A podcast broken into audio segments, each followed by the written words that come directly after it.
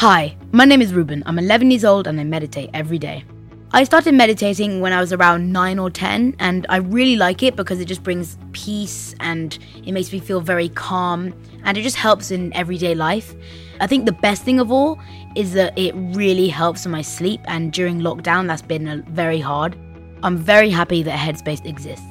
If you'd like to check out some of my favorite sleep casts, just search for Headspace in the App Store.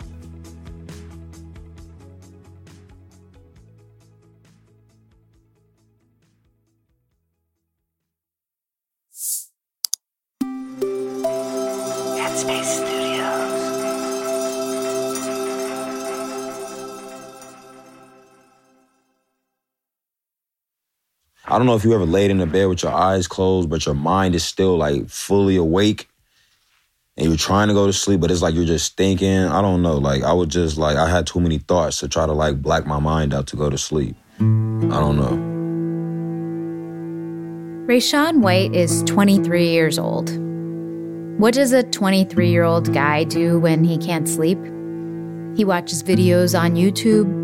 He plays with his pet ferret. Okay, my, my ferret running around. He trying to bite me or something. Okay, I go play with him. Okay, I get bored playing with him. Okay, after that, um, look outside the window, open the blinds. I'm about to get some fresh air, walk around the building. You know, just stuff like that, like, you know. So he gets no sleep at night.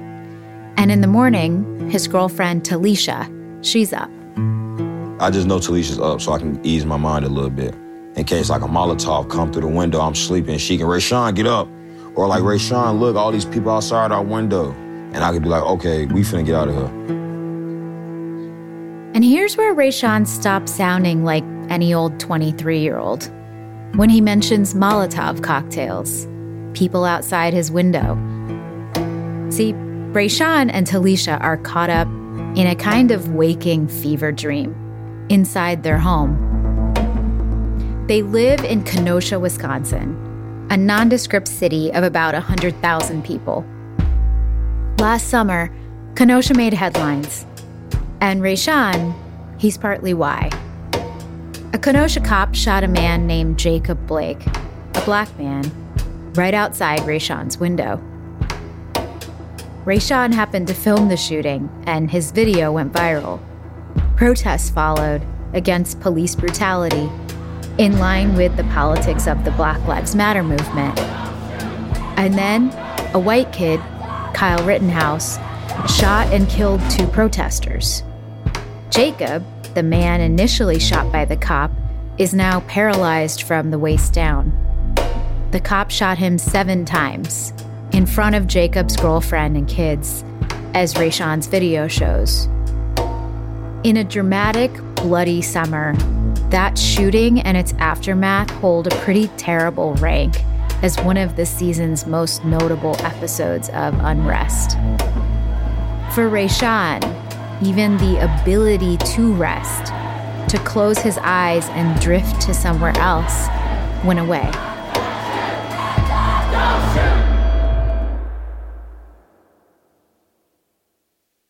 Sleep became scarce right after the shooting.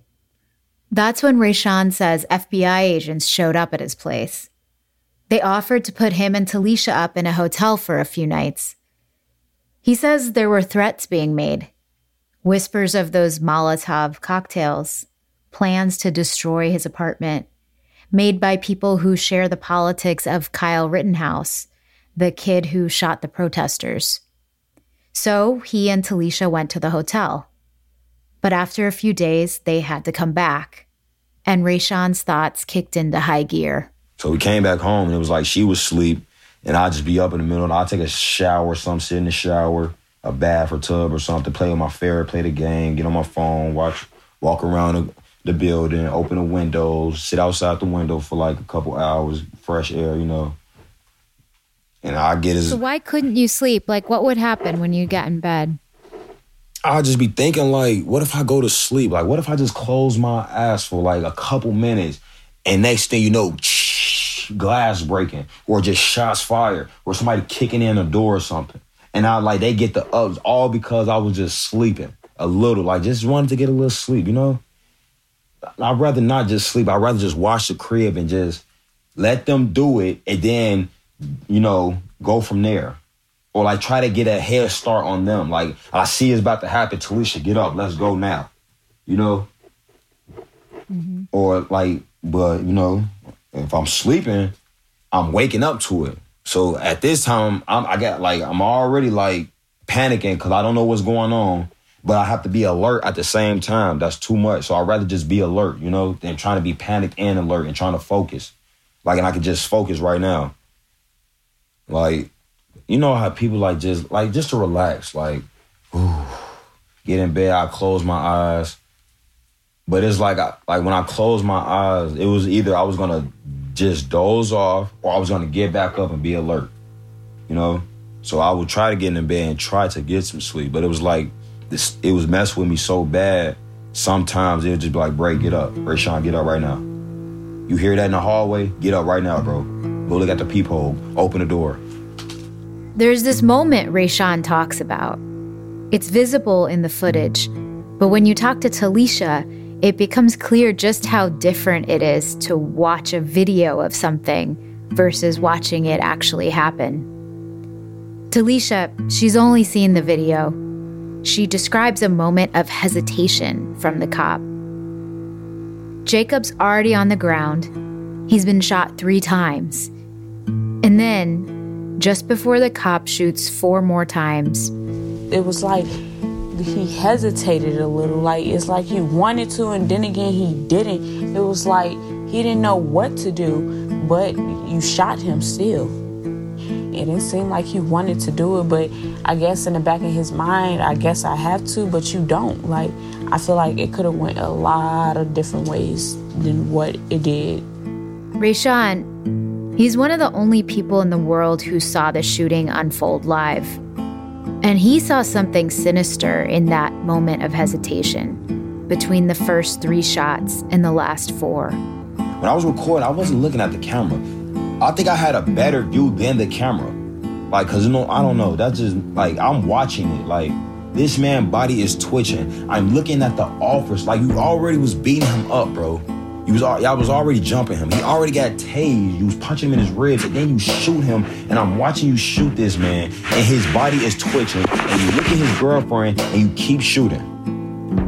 And it then went after the shots, and you get up and walk away, and you just look all hurt. It was an act. You only doing that because everybody's around now. I I'm looking at you. I'm watching you. Like skip what everybody else seeing and the camera and the viral video. I'm watching you myself. I seen it. You can't fool me. Don't fool me. Like I'm no. I, I'm watching you. You could have stopped the first three shots. You hesitated and you shot four more times. And you looked at his girlfriend. You wasn't even looking at him. You kept shooting like you were trying to prove a point like, no, I don't I don't respect that. That was you're evil. That was the first thing I kept saying, like, you are evil. I just kept thinking, he's evil. Trauma is really bad. Bad for the person that perpetrated it and bad for the person that witnessed this. There's some indication that through epigenetics, that you can actually transfer tra- trauma from one generation to the next. So, um, whatever they have experienced, the kids have experienced in generations after that will have experienced through collective unconsciousness. I'm talking to Girardin Jean Louis. Dr. Jean Louis is a professor at New York University. He focuses on population health and psychiatry. He also focuses on sleep. Dr. Jean Louis is at the forefront of a pretty innovative school of thought that connects the seemingly mundane with the existential. He's an expert on a phenomenon known in scientific circles as the black white sleep gap. In short, Black Americans have been shown to statistically experience worse sleep than other demographic groups in America. For years, researchers have focused on what might seem like obvious distinctions. Race coincides with wealth in America. On average, Black Americans tend to live in louder neighborhoods with less green space, more sirens, more violence, more intrusions into a person's mind and home. So sleep suffers. And worse quality sleep can lead to pretty damning health disparities, shortened lifespans, heart congestion. But then there's a subtler side to the gap, one Dr. Jean Louis is helping bring to the surface of the conversation the psychic component. Sleep has the power to heal a mind and heart. If people are denied deep sleep, they are in essence denied deep healing. And Dr. Jean Louis believes the healing required for Black Americans is profound due to pain that began generations ago. And problems would sleep root into an earlier time too, lodged at a psychic level, an epigenetic one, a distortion set off the moment slavery began. From that point, trauma begins. If you imagine this, now I'm a man, I have three kids, I have a wife, I'm being taken away from my community. What's going to happen to my wife and kids? What's going to happen to my uh, father, to my mom, to my cousin, to my community? Trauma begins. And what happens to me now? I no longer am free, right? I have shackles on. Now I find myself at Cape Coast in one of those places where there's no place to sleep. I have to sleep on the floor. So if you're thinking about where did sleep problem begins, well, I would say it started started in Africa because that's where the traumatic experience began. Dr. Jean Louis paints a clear picture of a hypothetical black man in Africa waiting at one of the notorious slave castles on the Cape Coast where African people were held in wait for traders to come pick them up to take them in boats to America.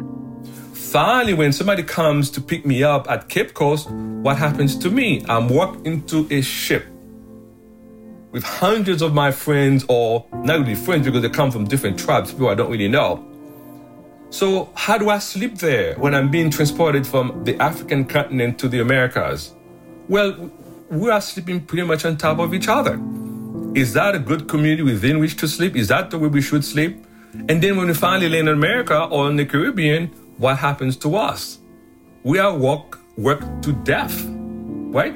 There's no real community. We can't really have friends. We can't have wives. We can't have partners. We can't have kids. If we have kids, it's really for the purpose of breathing more black folks so we could sell them off to other places. So if you say, where did poor sleep start? I think it started, it's the whole process has affected our sleep. This is why you might find some black families who live in beautiful neighborhoods, great zip codes, and they still have poor sleep. You say, but why is that? Well, it goes way back to Africa.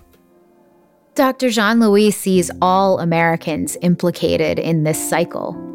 There are sins baked into the ground.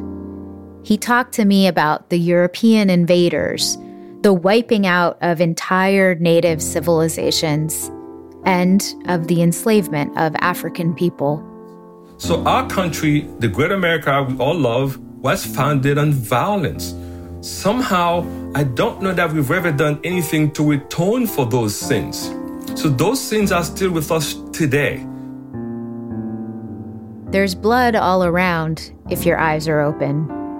And once they are, it can be hard to shut them.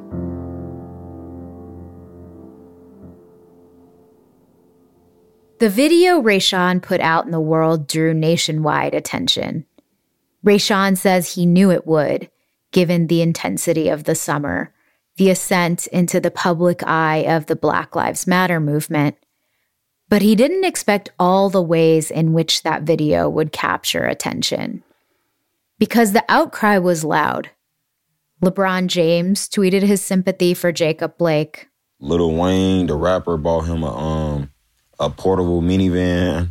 I, my thing is, I don't want people to think Jacob was a criminal or like he was like resisting arrest or like you know like the bad guy in a situation. I was really trying to do it to take over him. I found Raysean because of a headline. He'd moved into a spotlight. He testified in court. His video became evidence. He never showed his face in news reports. He didn't want to. But his voice went out to the world his words. And at one point, a reporter asked him what almost sounds like a throwaway question. Some reporters like were asking me like, Okay, how are you after? Like, are you able to sleep? He gave his answer. A headline went out on CNN's website, MSN's. Man who recorded Jacob Blake's shooting says he's traumatized and cannot sleep.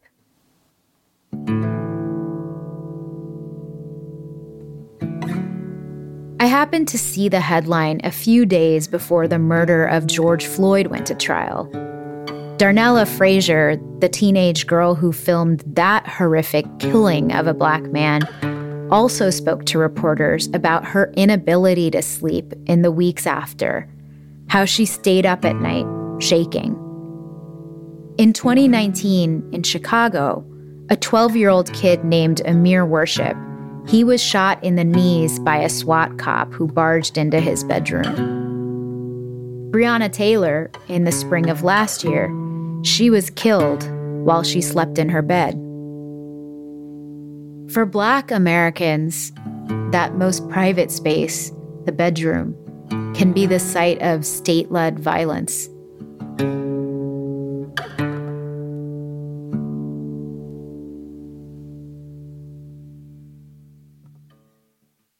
Raysean, he'd become nocturnal in a sense in those weeks after the video went viral. By day four, he and Talisha struck on a sort of system. Talisha, she works as a caretaker for the elderly. She cooks meals for them. It's shift work. Her hours are odd. Sometimes she's home during the day. And that day she was up cooking, and her alertness, the smell of the cooking, soothed Raysean. He finally slept for a stretch of time. As night fell, she woke him up with a plate of food. It was as if they were working their own shifts. So like she woke me up, I'm done cooking, here's your plate. You know, I eat, get a little recharged. I'm up now. I'm up again. And I'm recharged now. And it's like I slept during the whole day the whole day. So I'm about to pull an all nighter again. I feel it. Talisha goes to sleep. I'm up again walking around. Ferret, the Russian sleep experiment. What is that? I'm finna YouTube it. wait, wait, wait, wait. So it just pops in your head yeah, it was while like a, you're yeah, it was like playing a, with your ferret? Yeah, it was like a random thought. Like, you know, I'm just up, like thinking, like, why I can't go to I'm just up. I'm up. I can't go to sleep. Russian sleep experiment. YouTube it right now. I just go on YouTube and just watch like a documentary, a bunch of people just talking about it, and they all saying the same thing, you know they give them gas. They promise them if they do it, they'll release them back to their family or their country they're from. You know, like the war. They were prisoners. And it was like they died at the end. It was crazy. Like if you should look at into it, it's really crazy. The Russian sleep experiment. It's this internet famous urban legend. To be clear, it's considered by most reputable sources to be a myth but plenty of people believe in it anyhow. The legend goes that the Russian military held prisoners in a gas chamber back in the early 1940s and pumped some chemical inside to inhibit sleep, to test the effects of sleep deprivation. And the story gets gruesome. The prisoners end up eating each other. So Rayshawn, he'd heard about this, and he remembers it while he's up that night, and he heads to YouTube to watch a video not caring much whether the story was real or not, because there was something real in the suggestion of it. It caught my attention. Like he's these are vivid details. Gas, they're up, they're buying chunks out of themselves. They was doing surgery on them. At the end of the day, it could have been fake or real. I was just into it, you know. I didn't really care if it was real or fake. I was just into it. This doesn't sound like great stuff to be thinking about at night when you're trying to go to sleep. Did you have that thought at all? Were you like, maybe I shouldn't? Maybe at first, at, at, at, first, I, I started thinking like, like I shouldn't even be thinking like this because they like they up so long, they going crazy. I'm not gonna go crazy, you know. I don't want to go crazy. I'm not gonna watch this no more. You so right, like I did that. So you were like, this is not good. Yeah, because I, I, started like thinking like, bro, I'm about to turn into one of them. You know, no, I'm not. I'm not even about to watch this no more. This is crazy. You know, Did you tell your girlfriend? Yeah, she was actually, she looked into it after I did. And she was like, Ray, why are you watching this? yeah. Okay, so I'm giving Raysean a hard time. So did Talisha, it sounds like. He fell down one of those internet rabbit holes that we all know never lead anywhere good. But I'm also messing with him because at some level, I just want to help. He sounds so like a kid when he talks about the video. I want to comfort him. I probably want to distract from the context. But the context matters. Raysean had just seen what he believed to be evil in a police officer's eyes. The idea that a government might torture prisoners, that in turn humans might turn into predators, it sounds totally reasonable to me. Coming up, changing up systems in unexpected ways.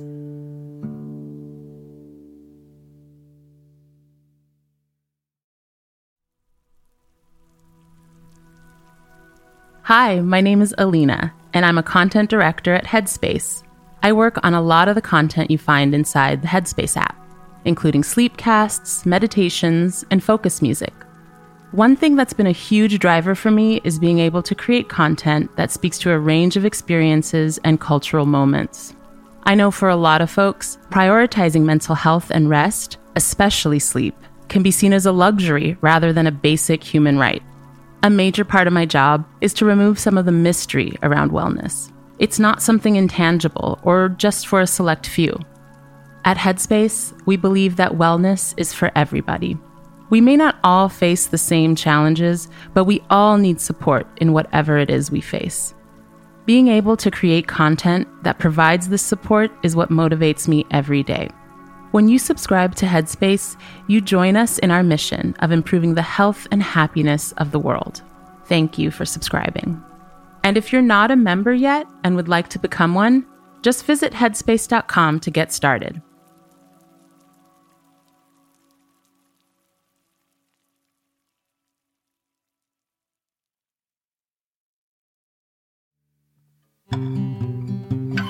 In 1999, Dr. Jean Louis was a junior researcher at UCSD. He'd emigrated to America with his parents from Haiti when he was 17. The assumption was that he'd become an engineer. But as an undergrad in New York, he found himself getting drawn into the idea of studying the body and the brain, human rather than mechanical systems. I had to go back to my parents and told them I no longer want to be an engineer. I'm going to be uh, a neuroscientist. Of course, they said, I don't even know what that is because you know, in the Caribbean culture, as you know, if you happen to be a man, you have to be a lawyer, you have to be a doctor, or an engineer. If you happen to be a, of the female gender, then you have to be a good nurse. That was it. Anything along the line of sociology, psychology, neuroscience, they had no idea what that is. Of course, they accepted because they wanted me to do well. So that's how I got started. At UCSD, he and a team of researchers started to question the normal way of looking at race within a scientific inquiry. Race ethnicity was looked as a factor that has to be controlled, that has to be adjusted, but it wasn't the primary focus.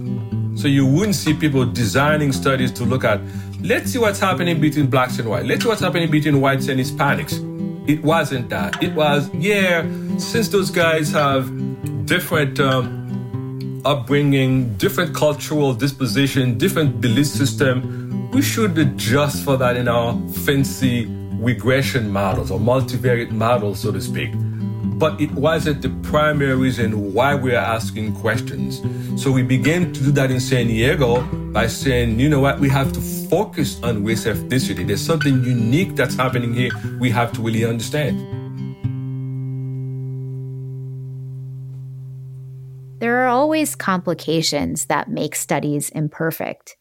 And at that time, race was considered a variable to be adjusted for with the use of control groups. But in 1999, Dr. Jean Louis and his cohorts wondered why they weren't simply building a study around race. If there were ongoing discrepancies between races, shouldn't they try to understand them? That idea led to a dramatic upswing in sleep studies that center race. And over time, two key differences have emerged between black and white subjects when it comes to sleep. One, how much sleep they get, and two, the prevalence of what we call sleep disordered breathing or sleep apnea. Sleep apnea. It's a good case study for this whole problem of the sleep gap. Maybe you associate the term with daytime medical commercials or an elderly relative. But sleep apnea affects all ages of people, and it affects Black people at a significantly higher level than others in America. And it's a pretty alarming condition especially in terms of what it does to a body over time. The best analogy I use to describe it is somebody knows anything about gardening. If you happen to be uh, holding a hose, you're trying to water your flowers, and one of the kids come and steps on the hose, and you realize there's no water flowing. This is exactly what's happening. Sleep apnea is a mechanical problem. That is the upper airway that allows you to breathe properly. When you fall asleep, it drops, it collapses, sometimes 100%, sometimes partially 40, 50%. So, which means just like the water cannot flow from the hose to water your flowers so that they can bloom, air cannot get into the brain, oxygen cannot get into the brain. Therefore, you become a deprived of oxygen. Sleep apnea contributes to all sorts of higher risks for heart disease, Alzheimer's, and other fatal life altering conditions. Why would a subset of the population be more prone to this condition than other people? Dr. Jean Louis talks about structural biases that inhibit treatment and the passing of knowledge that might change sufferers' choices. Some say there may be some genetic predisposition to sleep apnea, not solid evidence. It seems as if mostly it has to do with disparities. By disparities, we mean the way we structure the healthcare system, the way providers relate to black patients compared to white patients is very different. So they are pro- provider bias. Now, are there individual level biases? Yes, there are. Some black folks, for whatever reason, don't like to go to sleep centers for screening. Well, you might say it's a decision not to go, then you're gonna have to ask yourself, why do they not want to go? Well, sometimes they don't feel well accepted. They don't feel that the providers relate to them well. They don't feel that they are greeted properly when they go to the clinics. So it's a combination of all those factors personal preferences, system level biases, and way providers relate to them. All of those three have to be looked at very carefully. Take the most obvious symptom of the condition snoring. With sleep apnea, the upper airway gets signals from the brain to make more effort to breathe. And that effort leads to a vibration in muscles. And that's how snoring happens. Dr. Jean Louis, he does a lot of his work on the ground, in churches attended by black members, in barbershops. And what he finds when he asks about snoring, say at a church, is a disconnect in what people think about it and the reality. Well, almost half of the congregation will raise their hand because in their mind, snoring is a good thing. Snoring is deep sleep.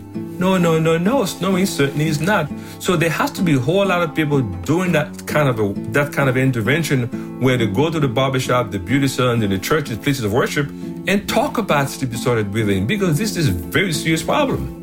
So, you have people who actually interpret this condition as a good sign, stuck in a system not inclined to help them.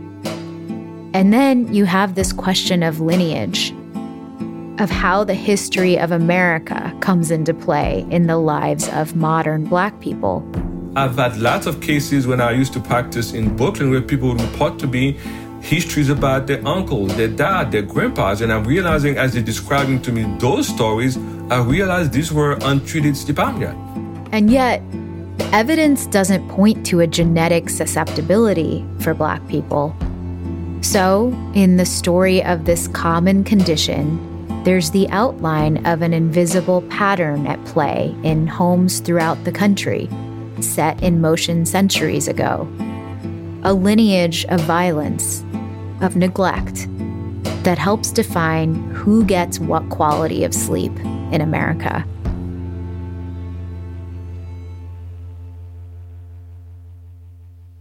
Raysean hits a lot of the markers for the sort of subject Dr. Jean Louis might want to study, to help.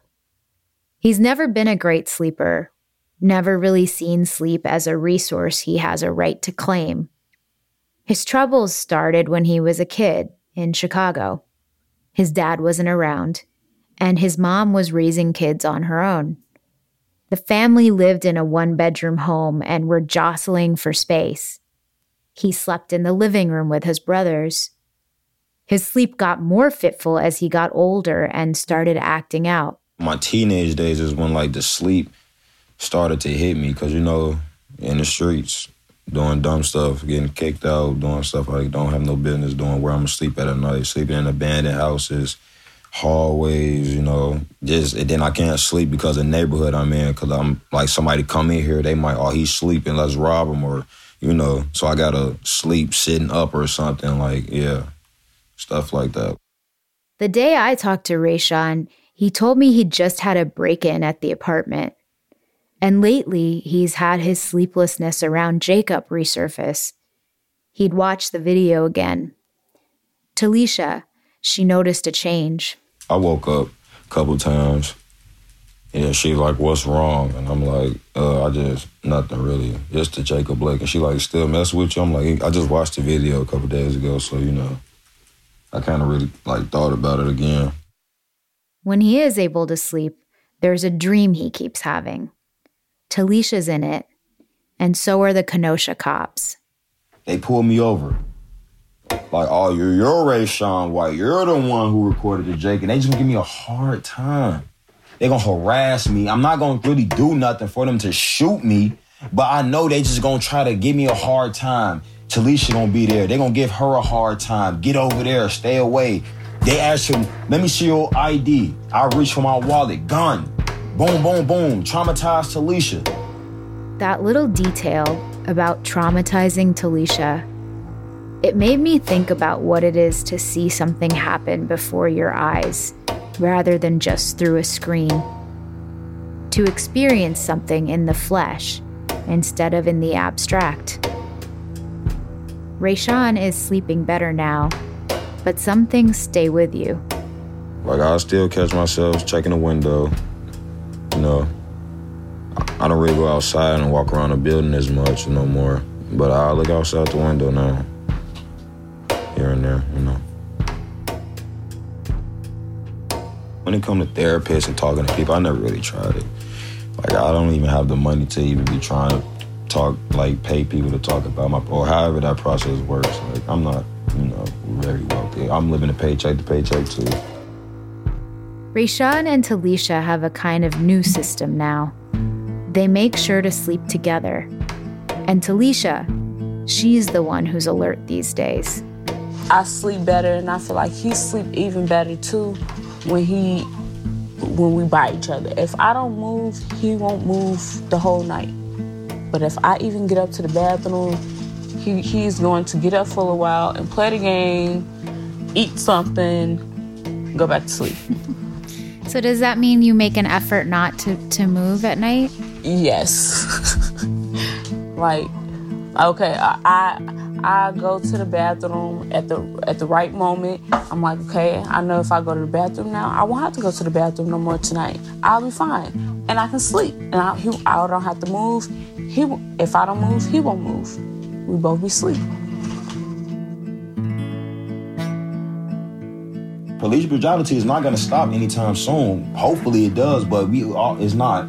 So Every time something happens, I watch a movie, police shooting a black man or something, anytime, Facebook, I think about it again. Breonna Taylor, every, past cases, I'm gonna think about it. It's gonna click. This white man's face mugging this, this his girlfriend. Like, I'm gonna, everything's gonna replay. Past cases, new cases, TV scenes, me on internet things. I'm, I'm never gonna forget this. Vivid detail. I'm not gonna forget.